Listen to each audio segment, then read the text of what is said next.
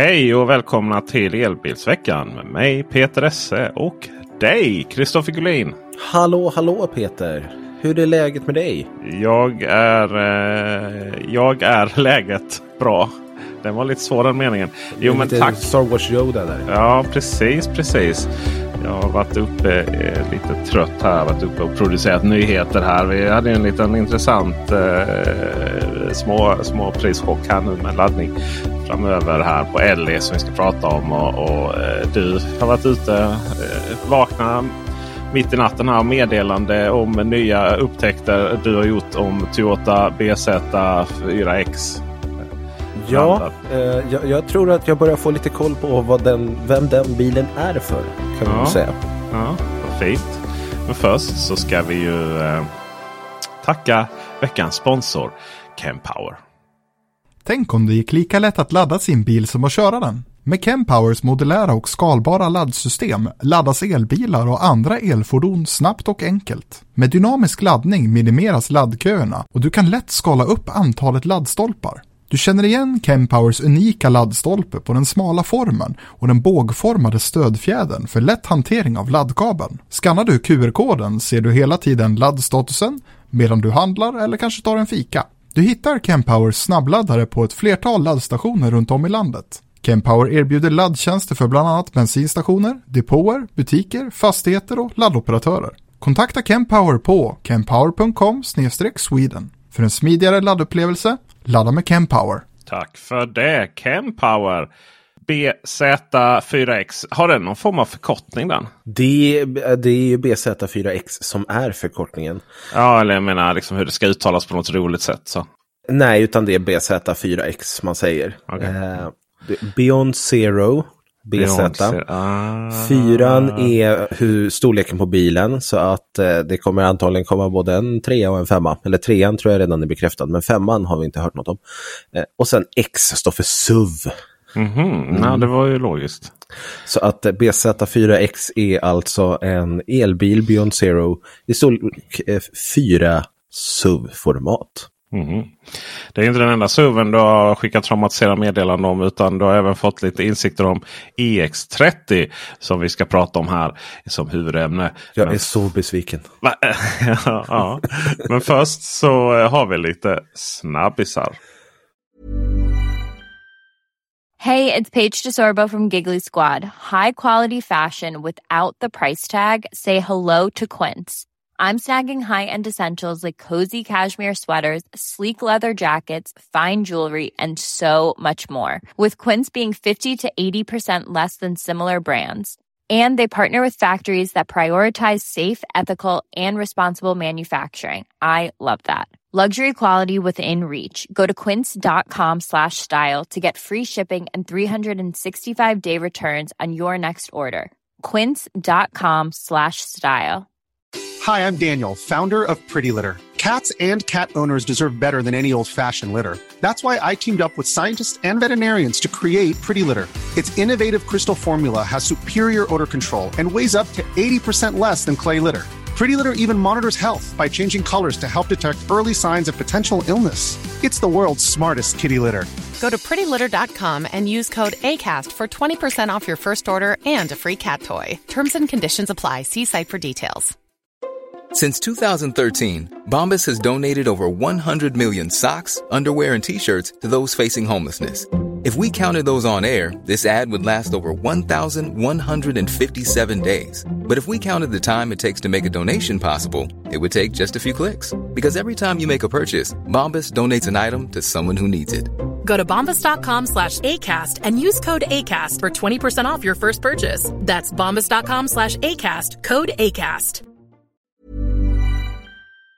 Yes, och då är det ICCT, alltså den här oberoende transportorganisationen som finns. De har betygsatt olika bilmärken här nu eh, och eh, i princip betygsatt dem baserat på hur bra det går på, med, på elbilsfronten för dem. Och det är egentligen bara två som får bra betyg om vi ska säga så. Det är Tesla och BYD som får 83 och 73 poäng vardera eh, på en 100-skala. Då, då Och då är det framför allt Tesla då, som vinner den här striden, eller striden, striden, men de vinner den här eh, undersökningen som de har gjort. Då är det framförallt på deras teknologi och deras vision. När de får full pott får de på vision. Det får man ju säga om Elon Musk och Tesla att han har ju målat upp en vision som är betydligt bättre än någon annan företagsledare jag har hört. Så att, eh, det kan jag ändå tycka är helt okej okay, poängmässigt så.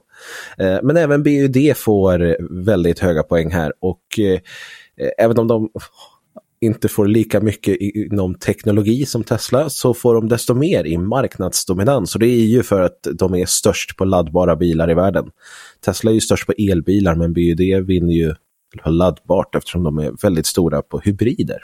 Sen kommer ju ett par andra märken här som eh, håller på med sin omställning. Och då är det ju de här vanliga som vi brukar prata om. BMW, Volkswagen, vi har Stellantis-gruppen, vi har Geely-gruppen, eh, Renault, GM och så vidare. och så vidare. Längst ner på listan har vi ett par rödmarkerade som får väldigt låga poäng och det är ju biltillverkarna som inte alls fokuserar jättemycket på elbilar egentligen. Och eh, inte direkt är i någon omställningsfas heller. Och då är det eh, Toyota, Honda, Nissan, Tata, Mazda och Suzuki. Och jag blir lite förvånad över att Nissan är där. De har ju ändå, var ju ändå väldigt tidiga med elbilarna och har sålt väldigt mycket elbilar. Hur många Leafar har vi inte går, äh, i världen? Men eh, å andra sidan, i just det här betygssystemet när man betygsätter eh, marknadsdominans, teknologi och vision, då kanske Nissan inte har så mycket att komma med. De har ju varit väldigt stillastående sen Leafen kom i princip. Men eh, alla röda utom eh, Tatar Svårt att undra hur det ska uttalas. Tata. Ja, är det Tata eller Tata? Tata låter roligare. Ja, en aning. Som är indiskt. Eh, så är ju Toyota, Honda, Nissan, Mazda och Suzuki japanska. Ja. Det verkar ju inte alls ha funnits ett elektrifieringsintresse där. Och det är ju i denna bubblan om man får använda det ordet, som Toyota har verkat i och kanske också bildat sin verklighetsuppfattning.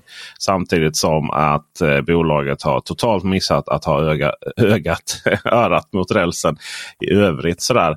Och vi får ju se då eh, de kinesiska bilmärkena ligga högt upp här tillsammans med, med eh, tyskarna. Går Volvo under Geely då? Det måste de göra ju. Ja, det gör de nog. Jag skulle gissa på att eh, ganska många går under Geely nu för tiden. Ja. Med tanke på hur stora de börjar bli. Verkligen. Och det är ju eh, omställningsbetyg eh, är det som det står här under rubriken här på nyheten hos Altom Elbil. Får Tesla vara med då? De har inte omställt någonting. De, de började rätt. Ja, mm, det kan man alltid. För där är ju bydd, det är ju på globalt då, plan och i Kina så, jag menar i Sverige så är ju det en liten mikrospelare. Ja, de har ju framförallt fokuserat i Asien. Eh, mm. Och de är ju enorma i Kina liksom. Det ska eh, också sägas att eh, Malmös många elbussar står det bydd på. Så de är stora på den biten. Också. Ja just det, de tillverkar bussar också. Ja. Mm. Ja men det är ju spännande. Det är fortfarande mycket kommentarer på våra Youtube-kanaler om att el elbilar är en flyga. Så vi får väl se här. Kanske eh, den här listan är omvänd egentligen. Det Men det var väl internet också? en gång i tiden. Ja, att, eh, det, hon, sa ju aldrig riktigt, ja, hon sa ju aldrig riktigt så ska sägas. Eh, det var en eh, omskrivning av en journalist. Nog om det. Eh, du eh, är lite sugen på Kia EV9. Du är sugen på de flesta bilar. Det är ju lite i sakens natur när vi gör detta. Och när jag säger du så menar jag vi. Men visst är Kia EV9 en, en stor, eh, säkerligen prisvärd bäst jämfört med exempelvis EX90. Det här tror jag kan bli den eh, nya folkfavoriten i Sverige. Jag tror att den går hem hos väldigt många. Eh, Kia ju, har ju blivit ett väldigt stort märke i Sverige överlag och nu kommer de med sin sjusits elbil här. Volvo har ju räknat bort sig när de liksom lanserar på 1,1 miljoner. Jag tror att det skrämmer bort många. Kan Kia närma sig 900-strecket här, då, då tror jag att de kommer lyckas jättebra. För det de har gjort nu då, det är att de har visat upp den nya Kia EV9 för eh, press. Så att eh, man eh, kan få se lite mer bilder, åsikter och tankar om bilen.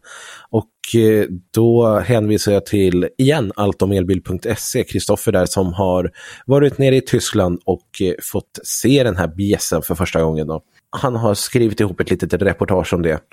tycker jag verkligen att de ska gå in och läsa. Lägger en länk till det också i show notes. Men det är egentligen ingenting nytt. Vi har ju vetat specifikationerna och det sedan innan. Det Kristoffer reagerar på här det är ju hur gott om utrymme det är i bilen och hur många smarta funktioner som finns. Bland annat så den här mellersta sätesraden kan man vrida stolarna på så att du kan sitta bakåt mot den tredje raden. Lite mer grupp, samlad liksom. Och just att du kan vrida på den måste ju göra det jätteenkelt att sätta i en barnstol till exempel, tänker jag. Mm. Det kan ju alltid vara ett litet eh, problem, har jag förstått. Men om du bara vrider stolen rätt ut, då är problemet löst, tänker jag. Ja, ja Race och Fixen kom ju för att fix, fixa det delvis. Men det kan vara, eh, ja nej, jag fattar inte. Det som ingen biltillverkare har egna ungar ibland, tror man. Den får ju dra 2,5 ton. Ja, det är mycket med den bilen som är imponerande. Så. Ja, det känns som att de har liksom bockat väldigt många rutor. Mm. Det här är ju Tesla Model X, eh, Volvo EX90. Det, det, är ju liksom det, de bilarna den konkurrerar med. Bara att den här bilen, jag hoppas verkligen att den hamnar under miljonen. För det skulle ju bli den första bilen som faktiskt gör det då. Alla andra ligger ju på över miljonen. BMW iX också som ja. inte bara är fem sitser förvisso men det är fortfarande en stor bil. Ja, för att om den inte går där så är det ju ändå, då är plötsligt så är man ju uppe i Volvo-pris. Precis, och då tappar det lite fokus mm. eller intresset. Eh, som sagt, vi vet ju inte priset för det har de inte släppt. Det ska de komma med under sl slutet av sommaren eller något sånt, augusti tror jag de sa. Och eh, då ska man även kunna beställa den här bilen och de första leveranserna ska förhoppningsvis ske innan året är slut, säger man. Med tanke på att eh, EX90 försenas till, vad var det, Q2 2024 nu då, något sånt Ja, hemskt. Då kommer vi alltså se Kia EV9 eh, e rulla på vägarna när vi ser den första Volvon rulla ut från fabriken. Vilket monumentalt fiasko Volvo. Kia har ju alltid varit en sån här eh, i fossilbranschen. Fram tills elbilarna kom och ställde till det så har ju alltid Kia varit det märket som har typ gått bäst i Sverige bland privatpersoner. Om man räknar bort tjänstebilsförsäljningen som mm. Volvo och eh, till stor del eh, också Volkswagen är med och dominerar. Så eh, var det liksom Nio, och, Kia Niro och Golfar som såldes privatpersoner nytt. Sådär. Så att Ikea är ju stark, har ju en stark ställning i Sverige just också för att det är väldigt prisvärda bilar. Fast Så. de har gått upp ganska mycket i pris, även Kia. De mm. har ju fortfarande sju års nybilsgaranti som lockar väldigt många. Och det förstår jag. Eh, de här, många av de här andra större märkena har ju två, tre år som mest. Liksom. Eh, så då kan det ju vara en absolut trygghet att köpa en Kia istället. Men eh, de är ju inte samma lågprismärke som vi tänker oss, eller som vi tänkte oss att de var en gång i tiden i alla fall. Tänker du på elbilarna nu eller generellt? Bara rent generellt. Ja. Jag har dålig koll på på fossilbilarna nu för tiden. För jag tänkte när det kommer till el så är det, är så stor del som är priser som inte de kan påverka. Stor batteriet. Sånt. Däremot eh, saker som går att påverka är ju eh, laddpriset. Och eh, nu kom ju då den stora eh, prischock använder jag. Som jag tycker jag gjorde rätt då. Eh, Elli har höjt priserna med 53% för DC-laddning och hela 73% för Ionity. Och vi backar då lite så Ellie är ju det här abonnemanget som vi har pratat om så många gånger. Och till och med fått lite kritik för att vi pratat om så mycket. Men det är ju så att Ellie har varit ett unikum i branschen på, genom att om vi kör utanför hemmet lite mer än normalt. Eller inte kan ladda överhuvudtaget så som till exempel Kristoffer Gullin här hemma. Då har Ellie varit ett sätt att spara många, många, många, många tusenlappar varje år för många och månader för många andra. Eh, för att det varit så himla billigt att ladda på just Ionity med ett abonnemang hos Elly för 165 kronor i månaden. Eller ännu lägre om man var lite tidigt ute. Som Kristoffer återigen. Men här hände då att eh, det blev en förändring. Dels så tog de bort bindningstiden på 12 månader så att det istället är en månad. och Det var ju vettigt. Men i gengäld då så höjdes priserna med för svensk del enormt mycket. Vi gick från 3,30 kronor per kilowattimme till 5,70 kronor per kilowattimme för Ionity. Och sen så då kommer det till lite eh, tyska andra ladd, laddnätverk, inte bara Ionity. Men det är ju ingenting som är aktuellt för svensk del. Och för DC-laddning då så eh, blev priset i procent lyckligtvis att det är 70 procent upp. Men det var ju ändå liksom att, att, att kostnaderna ökade till en nivå som inte längre var, gör att det överhuvudtaget är... Vi vinner ingenting på det. För att priset ökar då från 4,95 på DC-laddning till hela 7,53 kronor per kilowattimme och 7,53 kronor per kilowattimme. Det är ju, då ligger man ju med abonnemang på Ellie så ligger vi alltså över vad det kostar hos alla andra. Ja, jag, jag tror Recharge tar 7,29 i ordinarie pris. Och det är ju sinnessjukt dyrt. Men jag menar de här som vi tyckte var, var dyra. Circle K när de kommer vi skrattade att de hade 6 kronor per kilowattimme. Åker Kyoto hade också 6 kronor per kilowattimme plus minus några ören. De ligger ju där nu fortfarande. Till och med gått ner lite.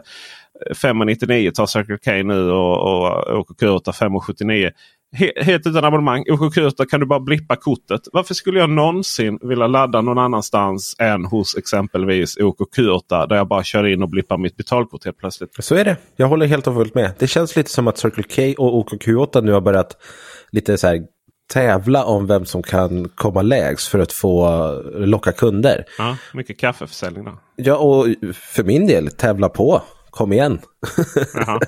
Ja, det där är ju intressant var konkurrensen ska gå. Så vi kan ju säga också så att det finns några också utvalda som kör olika dygnspriser. Vilket gör att det kan bli billigt att ladda. Det kan bli väldigt billigt att ladda om vi är uppe på natten eller så. Eller ja, på kvällar och morgnar också faktiskt. Tesla ligger ju mellan 4 och 6 eh, 7 kronor. Kan de gå upp i, inte riktigt 7 kronor nu, men mellan, mellan 4 och 6,50 ligger de på. InCharge, samma sak där. Eh, 3,50 eh, har de varit nere här ser vi här på eh, något och upp på 6,50 ungefär. Då. Sen så ligger de på eh, olika. Eh, alla sen ligger där runt 7, 6, 7, 8 kronor. Då. Vi har ju också våra utmanare, våra favoriter, våra uppstickare. Refill i Malmö och Elmacken i Gislaved. Och eh, priserna där ligger på mellan 5 och eh, 6 kronor. Också där. Det har gått lite upp och ner beroende på elpriset. Då. De är bättre och snabbare på att anpassa sig efter elpriset. Många nu har sagt så här, men varför höjer Ionity priserna så mycket nu när elpriserna gått ner. Ja, hur kunde Ionity ha så billiga priser när elpriset var så högt? det är ju motfrågan till det då. Och eh, till exempel så det var ju stora köer här i elområde 4 till Ionity för det var billigare att ladda på stan med ett LE-abonnemang. Men eh, det där är nog ingen riktig 100% korrelation så utan eh, Ionity har ju enhetspriser och eh, det ska ju då korrelera över hela eh, över alla deras marknader. Och sen så är det ju någonting, någon strategiförändring har ju hänt här. För eh, jag vet att man är, alltså man är, man är dyrare på Ionity med abonnemang än vad Ionity är själva just nu. Jag vet inte om Ionity ska höja sina priser eller har gjort. Nej, det har de inte. Men däremot så kommer de ju med sitt eget abonnemang här när som helst nu. Eh, 644 kronor per kilowattimme så betalar du 135 kronor i månaden. Men även Kia har ju höjt sina priser hos eh, Ionity nu. Så att det verkar ju vara något generellt ut mot partners och så. Jag, vad jag vet så har inte BMW eller Ford höjt priserna än, men gissningsvis så kommer väl det också snart. Mercedes var ju först ut och höjde bara från ingenstans. Man tyckte det var jättekonstigt. Men då var det väl något avtal som gick ut eller någonting.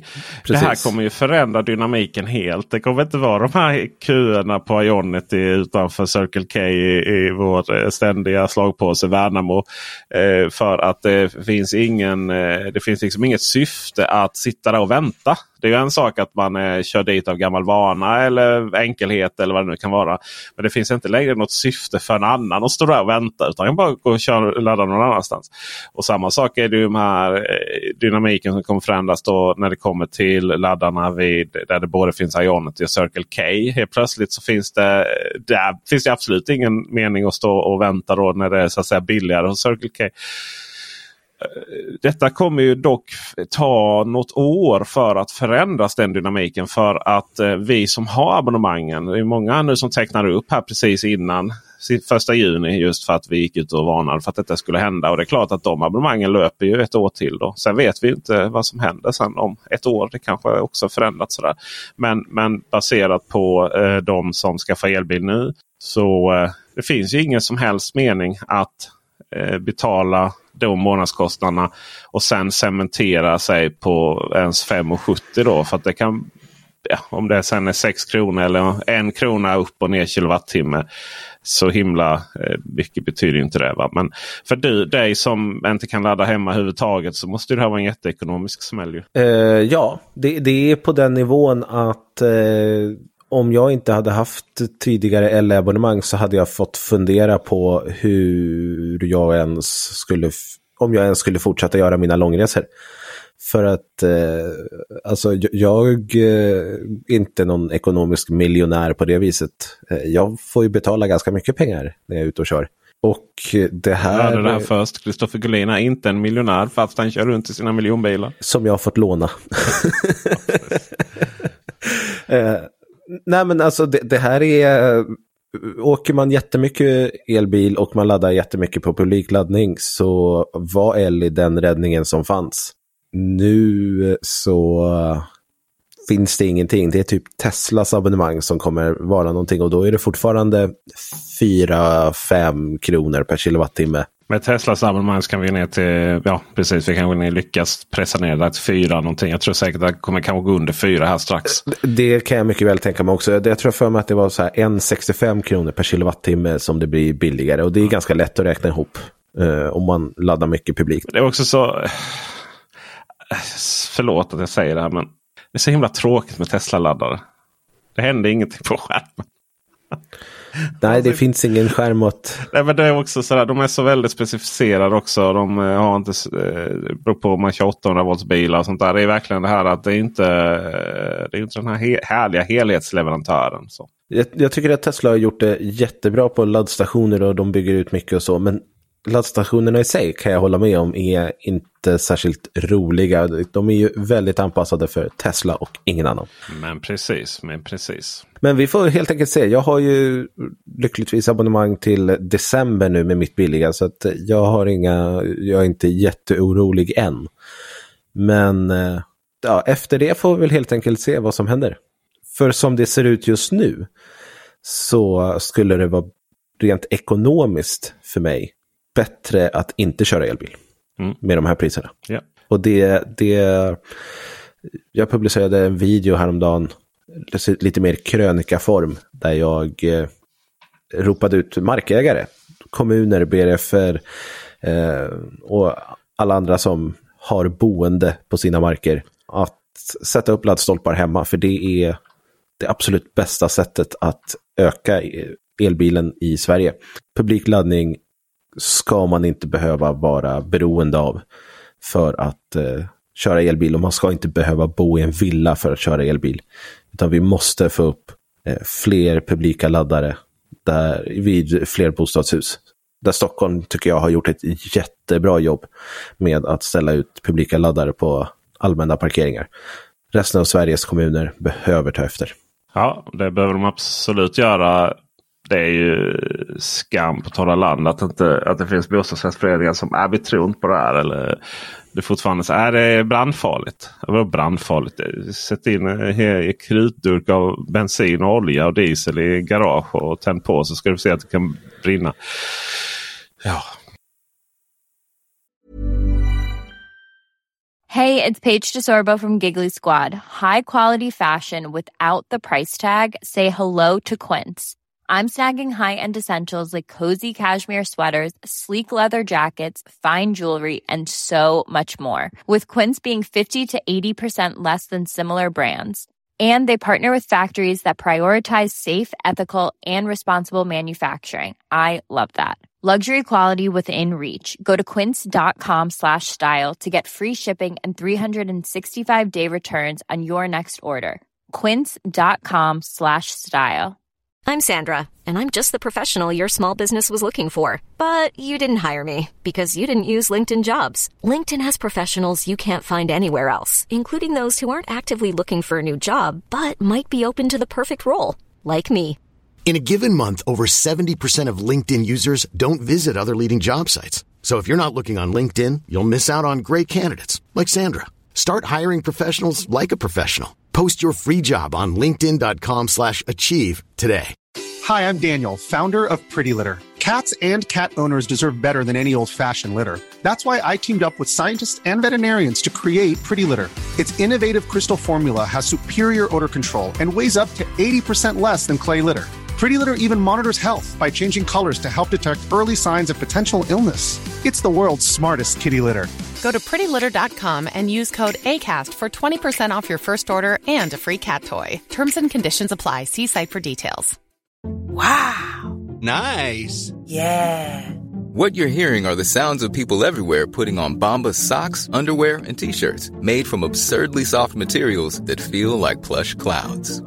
Yeah, that plush. And the best part? For every item you purchase, Bombas donates another to someone facing homelessness. Bombas. Big comfort for everyone. Go to bombas.com slash ACAST and use code ACAST for 20% off your first purchase. That's bombas.com slash ACAST. Code ACAST. When you make decisions for your company, you look for the no-brainers. And if you have a lot of mailing to do, stamps.com is the ultimate no-brainer. It streamlines your processes to make your business more efficient, which makes you less busy. Mail checks, invoices, legal documents, and everything you need to keep your business running with stamps.com. Seamlessly connect with every major marketplace and shopping cart. Schedule package pickups and see your cheapest and fastest shipping options from different carriers with rates up to 89% off USPS and UPS rates. And with the stamps.com mobile app, you can take care of mailing and shipping wherever you are. Make the same no-brainer decision as over 1 million other businesses with stamps.com. Sign up with code program for a 4-week trial plus free postage and a free digital scale. No long-term commitments or contracts. That's stamps.com. Code program. Volvo EX30.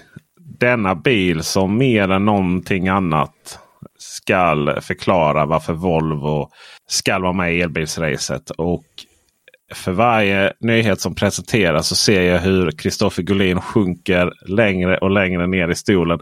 För detta var ju lite av din eh, drömbil här när den presenterades. Ja, den har ju inte presenterats än. När men... den presenterades som produkt. Ja, alltså det, jag såg framför mig det var ju en X, eller EX90 i miniformat. Och kände, ja nu det här vill jag ha, nu är vi hemma. Vi har fortfarande den här eh, schyssta premiuminredningen med liksom snygg, det är cleant. Eh, vi har eh, liksom en bra räckvidd. Vi kanske inte har LiDAR eh, på taket, det struntar jag faktiskt i. Men att vi har den här kvalitetskänslan som kommer från EX90. Och så säger Volvo bara nej, nej, nej, nej, nej, nej. Tänk dig EX90 och så tänker du precis tvärtom. Där har du EX30. De har ju kommit ut med lite detaljer och nyheter allt eftersom här under de här kommande veckorna och lär väl fortsätta med det fram till eh, den 7 juni när de visar upp den här bilen. Och jag blir bara mindre och mindre imponerad. Först så eh, kom de ju med eh, de här med hur räckvidden ska vara. Det ska komma som bakhjulsdrift och eh, fyrhjulsdrift och eh, med två olika batteristorlekar. Som längst så ska man komma 48 mil enligt VLTP, säger de. Det känns ju då uppenbart att de tänker sig att EX30 ska vara en sekundär bil. Det ska inte vara den primära bilen. 48 mil tycker jag känns ganska lite på en eh, primär bil. SUV också. De är inte så bra på luftmotstånd Volvo. Och eh, kanske lite tyngre också. Det är lite större hastigheter där så drar du ner den räckvidden ganska så rejält. Det hjälper inte till. Samtidigt så kommer de ju längre med sina C40 och XC40 idag. Och då kan jag tycka att så här, ja men kom igen. Sen så kommer de med lite nya grejer. De pratar om en avskalad interiör. Eh, vilket verkar betyda, eller vilket faktiskt betyder nu då, att eh, den får ingen förardisplay. Sluta! Man har en 12,3 tums skärm i mitten. Du har dina förardetaljer liksom, eh, så högst upp på den skärmen. Och eh, där så får du en härlig vy att se utifrån eller vad man nu säger. Eh, men ingen fördisplay. Inte heller någon head-up display som standard, vilket gör att det blir lite som med Tesla. Just också att man väljer att ställa skärmen lodrätt och inte vågrätt gör ju att det, spontant tänker jag att det måste komma ganska långt ifrån föraren. Hos Tesla Model 3 och Y så har man ju ändå skärmen vågrätt och det är precis bredvid dig. Nu blir det lite mer avstånd. De verkar sitta rätt högt upp eh, förvisso, vilket ska hjälpa till att se. Och Volvo har säkert tänkt på det här och allting. Men jag kan inte låta bli att tycka att det ser lite märkligt ut. Risken med EX30 är ju att den är allting annat än det som vi hoppades. Det vill säga den här nya moderna elbilen på en ny elbilsplattform utvecklad i på hissingen heter det väl. Men det kan mycket möjligt vara en bil där man har fått ta så mycket hänsyn till eh, vad heter den? Seeker 01 va? 001. 001 ja. Det är väl eh, exakt samma plattform. Väl. Det är ju så att eh, EX90 är ju producerad på, eller rättare sagt producerad. Den är inte producerad. Den har inte kommit ännu. Men den är ju gjord i, i, efter Volvos egna lilla plattform då. Som baseras på den här gamla SPA-plattformen som, som bensin, diesel och, och plug-in hybriderna eh, är på. Då, va? Och eh, det, det, där eh, skulle man ju bevisa sig själva att det var att det är, det är där det händer. Det är där liksom svensk ingenjörskonst är the shit. Det ska också sägas att den här SPA-plattformen den togs faktiskt fram innan Volvo såldes av Ford. för att den var den skulle göra det attraktivt. Det var där liksom värdet på Volvo låg. Då. Och sen så är det ju den man utgått från när vi har gjort då EX90 och Polestar 3. Det har ju visat sig att eh, det där blev ju ganska tunga bilar och kanske inte mega optimerad och så vidare. Va? Resten av ett Geely världen eh, har fått förhålla sig till deras sån här jättemodulerbara eh, elbilsplattform som, som är så bred så att det knappt går att säga att, att det är en och samma. Utan det finns liksom SEA1, SEA2, SEAE, SEAS, SEAC.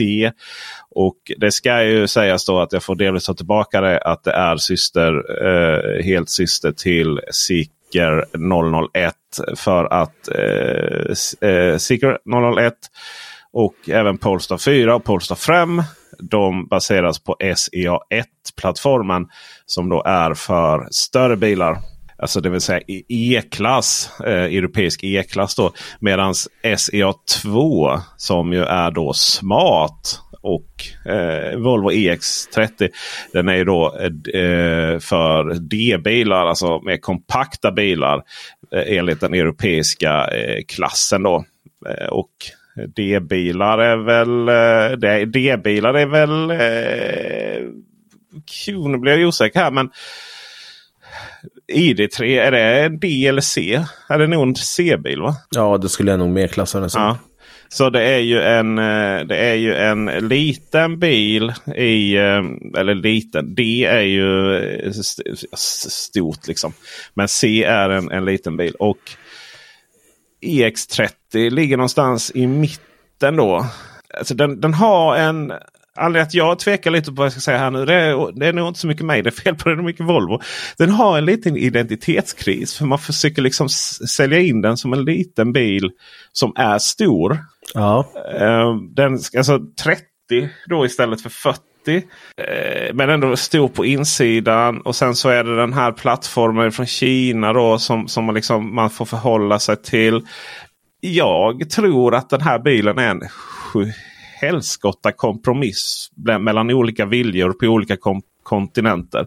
Och det här att jag tror inte alltså från svensk del jag vet inte om man skulle vara så himla teslifierad här bara från svensk håll faktiskt. Jag tror att man skulle haft bättre självkänsla där. Men det här med att det inte ska vara någon förardisplay verkar ju vara en jävla grej nu från vissa håll. Alltså. Ja, jag tycker inte om det och det, det dödar eh, i princip bilen för mig. Jag, jag, jag tappade intresset direkt. Också det här att man eh, kör med Harman Kardon-systemet istället för Bowens och Wilkins-systemet. Det har man ju tidigare gjort. Även i XC40 där Harman Kardon var det högsta systemet.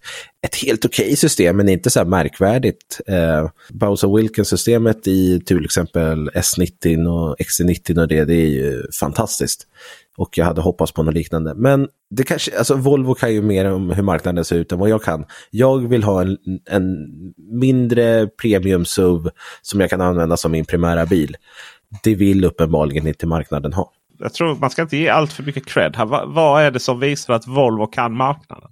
Ja men alltså det är inte bara Volvo, vi kan ju ta eh, alla andra också. Det finns ju ingen liten premium SUV som är en bra primär elbil. Uh, hur, hur liten? Ja, men, alltså EX30, vi har eh, BMW iX1 och så vidare. de här. BMW iX1 är en jättefin premiumbil. Men helt ärligt, som elbil är den inte fantastisk. Det finns fortfarande lite utvecklingspotential här och eh, Volvo tog alltså inte den. Utan den skulle bli den här lilla stadsbilen som överhuvudtaget inte ska kunna få konkurrera mot den kommande storsäljaren som motsvarar då Ja, det är ju egentligen EX60 då ju naturligtvis. Det är ju, får man ju se om det kommer någonting emellan där nu. om man liksom, Eller så här, nej men vi, vi, vi har EX50 här för att vi helt plötsligt skulle minska storleken. Men bredda hjulbasen baserat, alltså relativt sådär, i och med att man ställer om då lite baserat på att elbilar hela tiden lanseras nu som, ja, de, är, de är mindre men de är större. Så, det är inte bara Volvo som gör den lanseringen så. Utan, eh, nej, nej, absolut eh, inte. Volkswagen också uh. där med ID2 då, som är min, den, är, min, den är som en Polo på utsidan och Golf på insidan. Då. Det, jag, det jag börjar lite fundera på nu det, det är ju som sagt eh, Smart den här. Smart eh, mm. number one eller vad den heter. Kanske skulle skippa liten premium SUV och bara köra lite eh, rolig bil istället. För eh, Smart Number One ska ju komma i bra bussutförande. Där är Du vet, jag har... Det, och den har man ju sett. Ja. Den har de ju visat upp på Ecar Expo, så den har jag ju mm. suttit i och liksom vet ju vad jag kan tycka direkt så. Eh, den har dessutom en förardisplay, bara det. Revolution. Tur att jag är trygg i mina Audi-val där. Gud vad tråkigt. Alltid kör samma bil. på tal om det så eh, har jag ju gått och insett att eh, jag börjar ju bygga upp nu orimliga förväntningar på eh, Audi A6. För att... Det gör vi nog alla. ja precis. Ska jag säga. Måste... Alla går runt och väntar och på den. Och så får den inte kosta en och en halv miljon heller för då blir det utanför budget. Men eh, jag har ju gått och insett att jag är ju egentligen inte SUV-människa. Här kom jag, det var bara när jag 40-årskrisen. Nu är jag 41 vet, eller 42 eller vad jag är. Och eh, då så nej, det var ju faktiskt ET7 som jag körde och bara kände. Alltså stor sedan fast då gärna med bagagelucka. Det vill säga en, en, en herrgårdsvagn då som vi får säga som svenska. Ja, men en kombi av den. Och så bara kände jag okej okay, och så Audi. Och, ja, men A6 det är ju det jag har gått och väntat på hela livet. och så den formen, ny plattform från Porsche. Alltså wow. Wow. Nu sitter alla och, som lyssnar här och bara ja, vi vill ha kombi. Äntligen har du också fattat det. ja. Jag har inte gjort det än. Jag har väl lite mer uh, SUV, kanske sedan. Men ja. kombi är ju verkligen något vi har väntat på. Och så A6 ser riktigt snygg ut. Det som är så fint med A6 är ju att de har ju lyckats släppa den och visa den just som kombi. Då. Och de här linjerna, allting är ju perfektion. Inte som du vet Mercedes-kombis. Där de släpper sin sedan. Mercedes har alltid varit sedan. Mercedes är liksom limousinsedaner. Och sen, sen har de bara lagt på någon liksom klistrat på någon hundkoja där bak. Och det ser ju för jävligt ut så. Eh, det finns ju... Det, det, nu har det kommit vissa Mercedes-kombi som känns som att men det var ju verkligen så här. Men Alltså du, du ska inte ha kvar de här sedanlinjerna och sen bara trycka ut. Äh, det ser så konstigt ut. Men, men A6, eh, wow vad den är rätt som herrgårdsvagn. Jag tror att den kommer bli riktigt populär i Sverige för eh, tjänstebilsförare. Det tror jag också om, om, om för de företagen där man faktiskt kan prångla in den. för att Ja, kommer precis. Den kommer, den kommer, bli, eh, den kommer inte vara gratis. Audi har inte det här behovet att för att man ställde om strategin där igen där för något år sedan om att nej, nu bestämmer vi oss en gång för alla att Audi är vårt lyxmärke. Utan att det blir obscent. Alltså det vill säga Porsche. Porsche är Porsche, det är lyx. Men det är också någonting helt annat. Det är ju en, det är ju en identitet. Det är ju nästan så att du måste ansöka om att få gå in i Porsche återförsäljare. Sådär. Och jag menar Volkswagen har ju Ducati. De har ju eh, vad heter den här blåa bilen med nos som kör jättesnabbt. Bugatti, ja just det. Bugatti? Ja, just det. Jaha, alltså, okay. de, har ju, de, de, har ju lyxbilar. de har ju lyxbilar snabba lyxbilar sådär överallt, högt och lågt Volkswagen. Men, men just det här för någonstans fortfarande eh, människor som inte är herrgårdsägare. Va, liksom. så, så ska Audi vara det här märket, premiummärket. Det, Volkswagens premiummärke. Och det tror jag man kommer, därför kommer man nog inte vara rädd att ta betalt heller. För att vet, försäljningen kan alltid gå ner till Volkswagen-nivå annars. Då. Men något som inte är Volkswagen-nivå utan snarare, ja, vilken nivå är Toyota Beyond Zero 4X?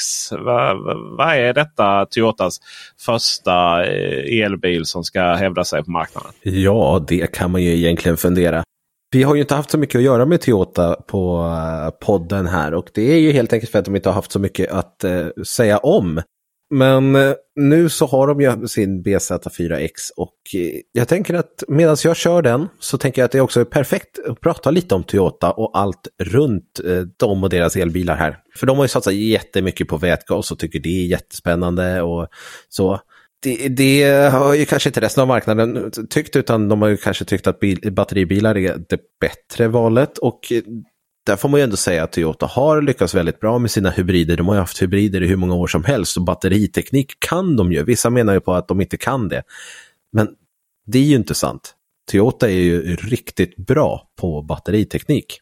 Men sen kom ju egentligen den här första elbilen, Beyond Zero 4X. Eh, och den har ju fått massiv kritik för att den inte går så långt som den ska. E, enligt eh, Motor.nos vintertest som vi pratade om eh, när det gjordes av så skiljer det över 35 procent mellan VLTP-räckvidden och den faktiska räckvidden. Den var den största förloraren i det testet. 35 procent är jättemycket. Man pratade också om begränsningar i snabbladdningen, att det bara gick att snabbladda två gånger per 24 timmar, för sen så begränsades hastigheten för bilen. Och det gjorde man ju för att skydda batteriet och så.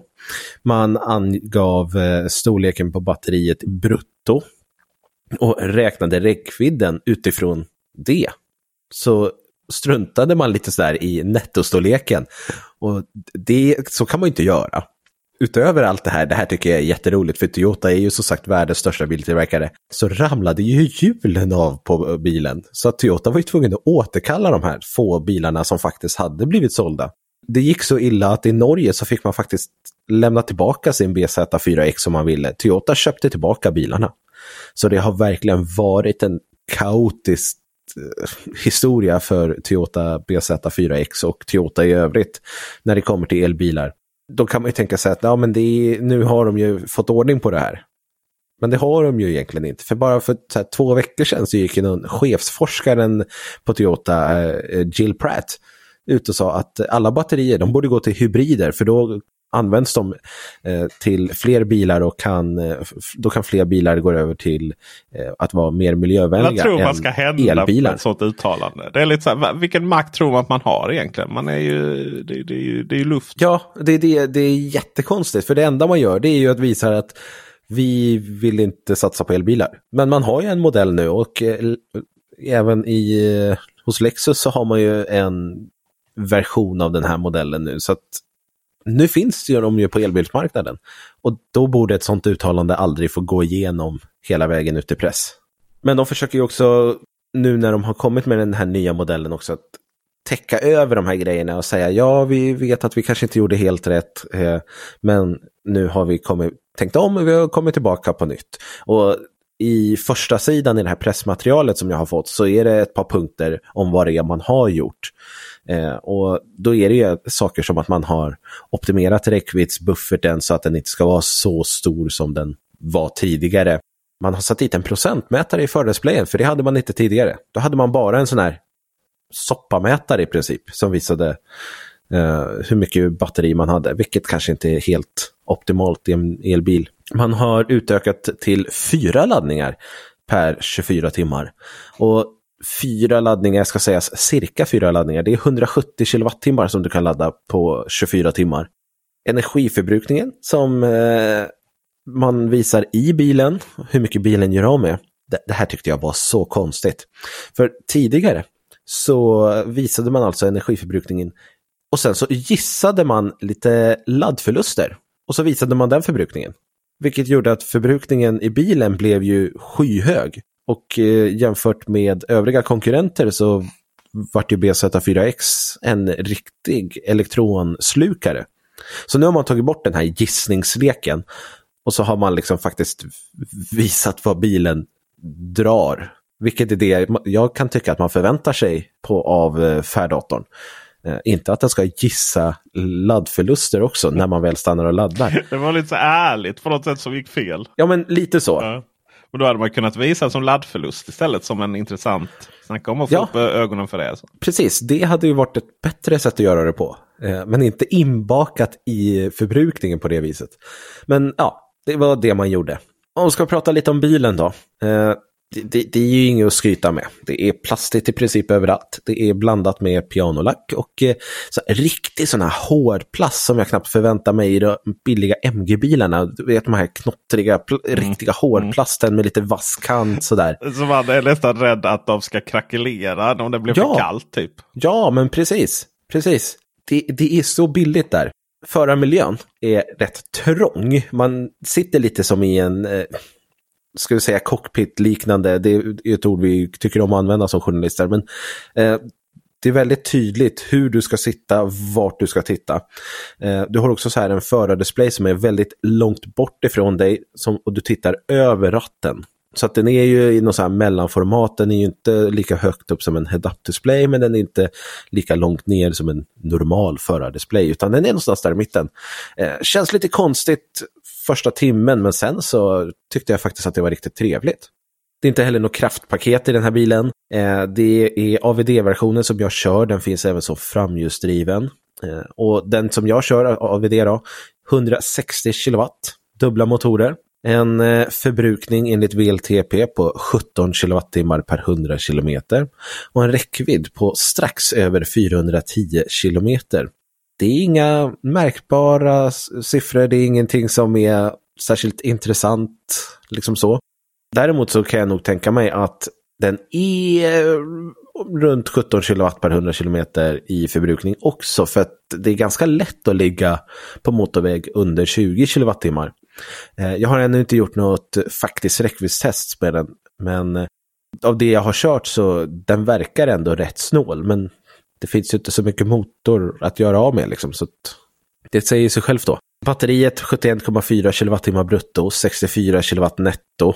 Det var ju här som de använde sig av 71,4 kilowattimmar för att eh, visa hur bra eh, stort batteri man hade och hur långt man kunde komma. Men det, det är ju ganska onödigt att veta vad brutto är då. Det är netto som är användbart som vi är intresserade av. Och varför gör de alla de här kompromisserna? Varför har de gått ut och sagt, varför har de hamnat i det här problemet eh, med att eh, etablera sin elbil? Eh, alla vi som kör elbil idag, det, det är liksom inga, det är inga intressant, det är ingen intressant elbil. Jo, de har ett batterigaranti på 100 000 mil. 100 000 mil. Eller 10 år. Det här, spontant tänker jag att som taxiförare så måste du ju bli eld och lågor för det här. För det är ju bara de som kommer upp i 100 000 mil på 10 år. Men det är ju därför man har gjort så otroligt mycket konstiga saker som att begränsa snabbladdning eh, per 24 timmar. Eh, att man har valt att ha en väldigt stor buffert på batteriet och det. Det är ju för att man ska fortfarande kunna lova 70% av batteriet efter 100 000 mil. Det är slut på Toyota Corolla då på Volt. Det får man väl säga va? Jädra fina bilar där. De går och går och går de också. Och, och det är ju precis det som är tanken eh, med Toyota BZ4X tror jag. Eh, jag tror inte att någon som är intresserad av elbilar på det viset eller liksom som har elbil idag är intresserad av att köpa en Toyota BZ4X. Och de som köper en Toyota BZ4X, det är de som åker runt med My Toyota is fantastic klistermärke på eh, bagageluckan idag. De som funderar på att eh, byta upp sig eh, till en ny Toyota, för att Toyota är det enda bilmärket som finns för dem. Och så går de in i hallen och så ser de en hybrid och så ser de en elbil och så tänker de att ja men elbil det kanske skulle, skulle vara intressant och så tar de den istället för hybriden. Vilket ju såklart är en fördel. Jag tror att det är de personerna som har det här tunnelseendet och det är bara Toyota som finns, alla andra märken är helt ointressanta. För dem kommer BZ4X vara en fantastiskt trevlig bil. För oss andra som skulle kunna tänka oss andra märken så, så är BZ4X inte ett alternativ riktigt. Den börjar på 579 000 kronor. Och exemplaret jag kör kostar 695 000 kronor. Då är det ju AVD fullsmetad med all lullulutrustning och det. Det är jättemycket pengar. Och jag skulle, det finns andra bilar jag direkt tänker på för de priserna som inte heter Toyota. Men som sagt, för de här Toyota-fans-skaran som är väldigt stor det är som sagt världens största biltillverkare och det är många som älskar Toyota och inte kan tänka sig något annat än Toyota. För dem är BZ4X framtiden. Det lät ju lite. Ja, nej, där har det framtid. Era, era fantastiska Toyota-framtid. Nej, men alltså, jag, jag, tror helt ärligt att det är därför bilen finns och jag tror att det är de som kommer vara intresserade av den här bilen. För att de går in i hallen och tänker att nu ska jag köpa mig en ny Toyota och så bara, ha elbil, ja det kanske skulle vara spännande och intressant. Eh, de kommer inte gå till hallen bredvid och se liksom, Tesla, Polestar eller vad, vad det nu handlar om. Utan det är Toyota. För de, de vill ha driftsäkerheten som Toyota alltid har stått för och som jag ändå får säga fortsätter stå för i BZ4X. Och jag menar det är en skön bil att köra, det är absolut inget fel på den så. Men eh, den har ju lite konstiga begränsningar. Ja, det är som... ju väldigt dyr. Alltså, det måste vara den dyraste fyrhjulsdrivna bilen i alltså icke lyxklass. Liksom. Elbil. Ja, det, det, det vet jag inte. Volkswagen uh, börjar ju till exempel på 660 000. Nissan Aria börjar väl också runt 580 000. Men det är ju direkt en mycket trevligare bil. Bara man sätter sig i den. Även i... Polestar 674 000 fyrhjulsdrivna. Skoda Enyaq 675.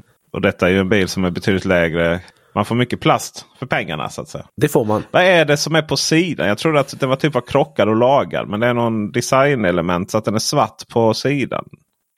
Du tänker på de där plastdelarna? Ja.